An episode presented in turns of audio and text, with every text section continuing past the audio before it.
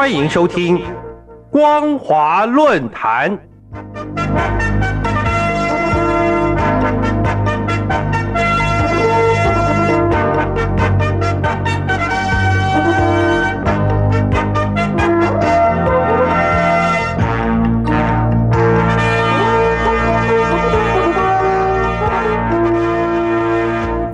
听众朋友您好，欢迎收听光华论坛，我是黄轩。今天的论坛主题是：运动式决策是无法取信于人民的。各位听众朋友，在疫情大爆发的混乱时刻，中共刚刚召开了一年一度的中央经济工作会议。会议所释放的最大信号就是，中共当局终于决定开始把工作重心转向经济成长。然而，这项跟清零政策急转弯一样的转向，到底会有何种成效，有待继续观察。中共政治语境下的决策总是运动式的，政治凌驾科学的左右摇摆，不仅无法解决问题，甚至还会制造新的乱局。就以防疫作为来说，二十大之前。中共党媒几乎天天警告民众，不得对动态清零说三道四。所谓 Omicron 绝不是大号的感冒，是人民日报对病毒最权威的定调。可是，在新十条出台后，动态清零在官宣中就神隐不见了。专家们纷纷亮相，密集的解说 Omicron 毒性很小。连钟南山都喊出，Omicron 可能不算病。这种运动式的防疫转向，一时之间真让人无所适从。有网友问：“Omicron 不是病，那这三年到底谁有病？”回想中共党媒不断批评西方抗疫，选择与病毒共存，就是选择与魔鬼共舞。即便是在两个月多前，人民网还指责美国抗疫躺平、一患无穷。再看看现在，Omicron 不是病的说法，岂能让人再相信中共的说法呢？同样的情形也发生在经济决策方面。大家要知道，共同富裕、内循环以及供销社经济。应该是习近平经济政策的主要战略目标。他们和改革开放型的类自由经济体制有着鲜明的路线对比。然而，在十二月七号的政治局会议上，却发生了微妙的变化。会议承认中共所遭遇的国际环境风高浪急，所以在一连用了十八个“稳”字之外。更刻意的强调全面深化改革开放，大力提振市场信心，把实施扩大内需战略同深化供给侧结构性改革有机结合起来，要推进高水准对外开放，更大力度的吸引和利用外资。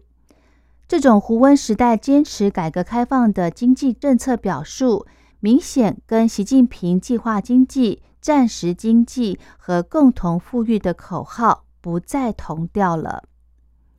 接着，中共在十二月十五号以及十六号召开的中央经济工作会议，也再次的表态，要把工作重点放在经济发展上。会议提到了很多方面的措施，虽然大部分内容都是老调重弹。但有些政策的表述却有一百八十度的大转弯，其中最具代表性的就是对民营企业的态度。比如这次会议不再提共同富裕以及反垄断等压制民营经济的政策，而改为强调从政策和舆论上鼓励支持民营经济和民营企业发展壮大。依法保护民营企业家产权和企业家权益。会议还提到，要通过政府投资和政策激励，有效带动社会投资，鼓励和吸引更多民间资本参与国家重大工程和补短板项目建设，显然是期待民营企业明年在推动经济增长中发挥更重要的作用。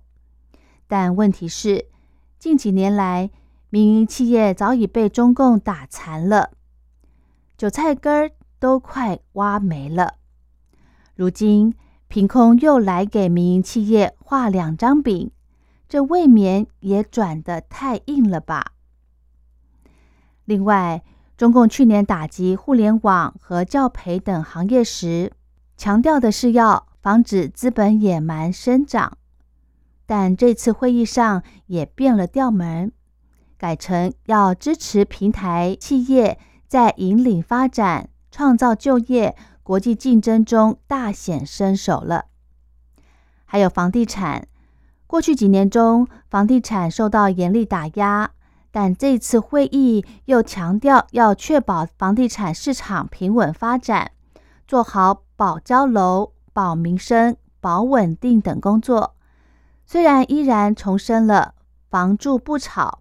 但重要性已明显弱化。连中共副总理刘鹤在十二月十五号还表示，房地产是国民经济的支柱产业，并说正在考虑新的举措，努力改善行业的资产负债状况，引导市场预期和信心回暖。可以想象，接下来中共对民营企业、平台经济、房地产等行业。都将一改之前的严厉打压，而转向放松监管和刺激扶持了。这可说是经济层面上的结束动态清零。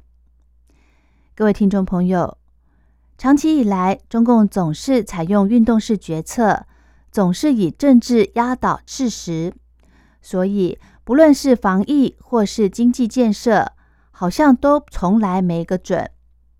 今天是东，明天就可以变成西，久了就不东不西。在这个过程中，人民固然深受其害，中共政府也赔上了信用。当人民不再信任中共政府时，又哪有统治愿景可言呢？中国古人所说“民无信不立”，就是在讲这个道理呀。